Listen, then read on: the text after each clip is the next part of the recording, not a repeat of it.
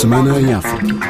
Bem-vindos a mais uma Semana em África. Começamos com Angola, onde na terça-feira os líderes da UNITA, do Bloco Democrático e do Para Já Servir Angola formalizaram a criação de uma Frente Patriótica Unida para as eleições gerais de 2022. Um evento que aconteceu no dia em que o Tribunal Constitucional de Angola votou pela anulação do 13º Congresso da UNITA, do qual saiu vencedor Adalberto da Costa Júnior. Reportagem de Francisco Paulo. A UNITA, o Bloco Democrático e o Para Já Servir Angola indicaram o político Adalberto Costa Júnior para liderar a ampla Frente Patriótica Unida, que terá como adjuntos Abel Voco e Flomeno Vieira Lopes. Ao discursar de um ato que também testemunhou a proclamação da plataforma político-eleitoral, o político de 60 anos assegurou que a alternância que a Frente Patriótica Unida propõe serve para libertar a sociedade e construir uma Angola democrática. Adalberto Costa Júnior entende que a pátria reclama por uma mudança, porque para ele é um imperativo nacional que vai permitir melhorar o país. Propusemos a formação de uma plataforma político-eleitoral visando a congregação de patriotas de todas as matizes representativas do todo nacional, para que os angolanos protagonizem todos juntos a alternância democrática que Angola reclama. O modelo adotado para dar corpo à plataforma política que nos propusemos visou cercear os bloqueios que ficaria exposta à formalização de um ente sujeito à anotação do Tribunal Constitucional. A alternância que queremos serve para libertar a sociedade e construir uma Angola democrática e melhor para todos. Luanda para RFI, Francisco Paulo. Bissau 94 FM na Guiné-Bissau, o Conselho Superior de Magistratura Judicial rejeitou provisoriamente a candidatura de José Pedro Sambu, juiz conselheiro e atual presidente da Comissão Nacional de Eleições, à presidência do Supremo Tribunal de Justiça. Reportagem de Aliu Candé. A crise começou com o primeiro comunicado que dá conta que a Comissão Eleitoral chumbou a título provisório a candidatura do juiz conselheiro José Pedro Sambu presidente da Comissão Nacional de Eleições, por falta de efetividade de funções como juiz conselheiro, pelo menos cinco anos. O comunicado anuncia a aprovação provisória das candidaturas dos juízes conselheiros Osíris Fernandes Pina Pereira e Juca Armando Nancassa. Horas depois, surge o segundo comunicado assinado pelo presidente da Comissão Eleitoral, dando conta que a reunião convocada por alguns elementos da Comissão Eleitoral não é do seu conhecimento. O miliano Alves Cardoso afirma que o despacho do vice-presidente do Supremo Tribunal de Justiça havia suspendido desde 22 de setembro todas as atividades da Comissão Eleitoral até que haja condições de preenchimento das vacaturas existentes nas câmaras do Supremo Tribunal de Justiça e do seu plenário, que constituem garantia jurisdicional do contencioso eleitoral em caso do recurso. E no meio deste imbróglio surge o terceiro comunicado, onde o presidente em exercício do Supremo Tribunal de Justiça, o juiz conselheiro Lima André, considera sem efeito a deliberação que aprovou as candidaturas de Osíris Fernandes Pina Pereira e Juca Armando Nancassa para o cargo do presidente do Supremo Tribunal de Justiça e a rejeição da candidatura de José Pedro Sambu. De Bissau para RFI, Aliu Candé. Maputo 105 FM em Moçambique, na terça-feira, o presidente Filipe Nyusi disse que o prolongamento da missão militar da Comunidade de Desenvolvimento da África Austral, no norte do país, visa esclarecer a situação no terreno e consolidar os avanços sobre os insurgentes. A decisão de hoje de prolongarmos mais o, o período da presença da estadia da tropa de SADEC visa simplesmente esclarecer tanto as posições foram ocupadas, mas precisamos de esclarecer. Depois de esclarecer, fazer limpeza total e depois consolidar. Porque não é ficar há um ano em algumas, algumas cidades, algumas vilas.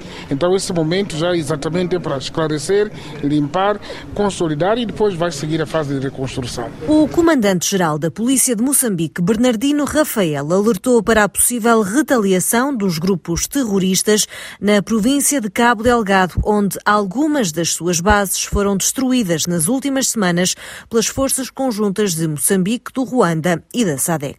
As principais bases foram destruídas, mas isso não é o fim. Porque ainda continuam os terroristas em pequenos grupos a correr de um lado ao outro e com raiva e fúria podem estragar. Ainda em Moçambique, 29 anos depois do Acordo de Paz de Roma, que terminou com 16 anos de guerra civil, a paz e a reconciliação ainda estão longe de serem efetivas. A denúncia foi feita pelo antigo negociador-chefe da paz pela Renamo, em Roma, Raul Domingos. A verdadeira paz só pode ser alcançada quando for reconhecida e resolvida a causa do conflito nessa época e que envolve a despartidarização da administração e função pública. Também em Moçambique, a polícia disse ter encontrado o esconderijo de Mariano Nhongo, mas não o conseguiu deter.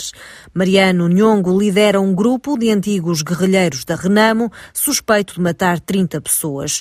O grupo contesta a liderança do atual presidente da Renamo, Ossufo Momade, e as condições para a desmobilização dos guerrilheiros. Operações de perseguição iniciadas no dia 28 de setembro de 2021 dirigidas pelas Forças de Defesa e Segurança, culminaram com o alcance do esconderijo que albergava o Mariano Nhongo e seus elementos, nas matas de Zof, localidade de Mazamba, posto administrativo de Nhaminga, distrito de Xiringom. E como resultado das ações operativas no local, estes saíram em debandada. O porta-voz da Renamo, José Manteigas, acusou esta semana o governo de nada fazer para impedir a onda de raptos em Moçambique. Há convicção mais do que certa de que este negócio diabólico é promovido e protegido por um grupo da mais alta hierarquia das Forças de Defesa e Segurança e do Estado. Esta semana começou a ser ouvido no Tribunal Judicial da cidade de Maputo o antigo presidente do Conselho de Administração das empresas MAM, Ematum e Proíndicos,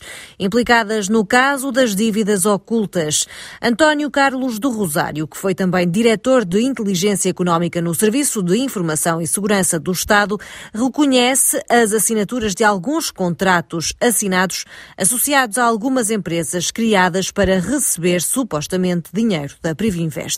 São Tomé, 102.8 FM. Em São Tomé e Príncipe, o presidente Carlos Villanova reuniu-se na quarta-feira com o Procurador-Geral da República, Kelvin Nobre Carvalho. No final do encontro, o PGR revelou que existem no país um conjunto de casos de falsificação de documentos cujos processos serão remetidos ao Tribunal. Temos um conjunto de processos abertos sobre falsificação de documentos autênticos em São Tomé passaportes, uh, bilhete de identidade e alguns têm cursos, alguns vão ser abertos e alguns efetivamente vão ser metidos ao tribunal. Praia 99.3 FM em Cabo Verde, o primeiro-ministro Ulisses Correia Silva disse que o país não tem condições de dar aumentos salariais aos trabalhadores e justificou com o impacto negativo que a pandemia da Covid-19 teve na economia. O Estado de Cabo Verde não tem condições de dar atualização salarial neste momento, porque isso pressupõe um aumento da despesa pública, pressupõe um aumento de despesa por parte das empresas, isso iria criar sérios problemas na situação que nós temos hoje da pandemia e de crise, iria criar problemas às finanças públicas, iria criar problemas às empresas e quando dizemos problemas às finanças públicas, cria problema depois aos cidadãos, porque para financiarmos esse aumento teríamos que aumentar impostos e teríamos que aumentar impostos sobre o rendimento, impostos sobre os lucros, mais IVA para podermos financiar o aumento de despesa resultante da atualização salarial. Ainda em Cabo Verde, a Ministra da Justiça, Joana Rosa, anunciou que brevemente o país vai adotar o uso de pulseira eletrónica, permitindo que os tribunais apliquem penas de prisão domiciliária. A criação de condições visando permitir que os tribunais apliquem penas de prisão domiciliária,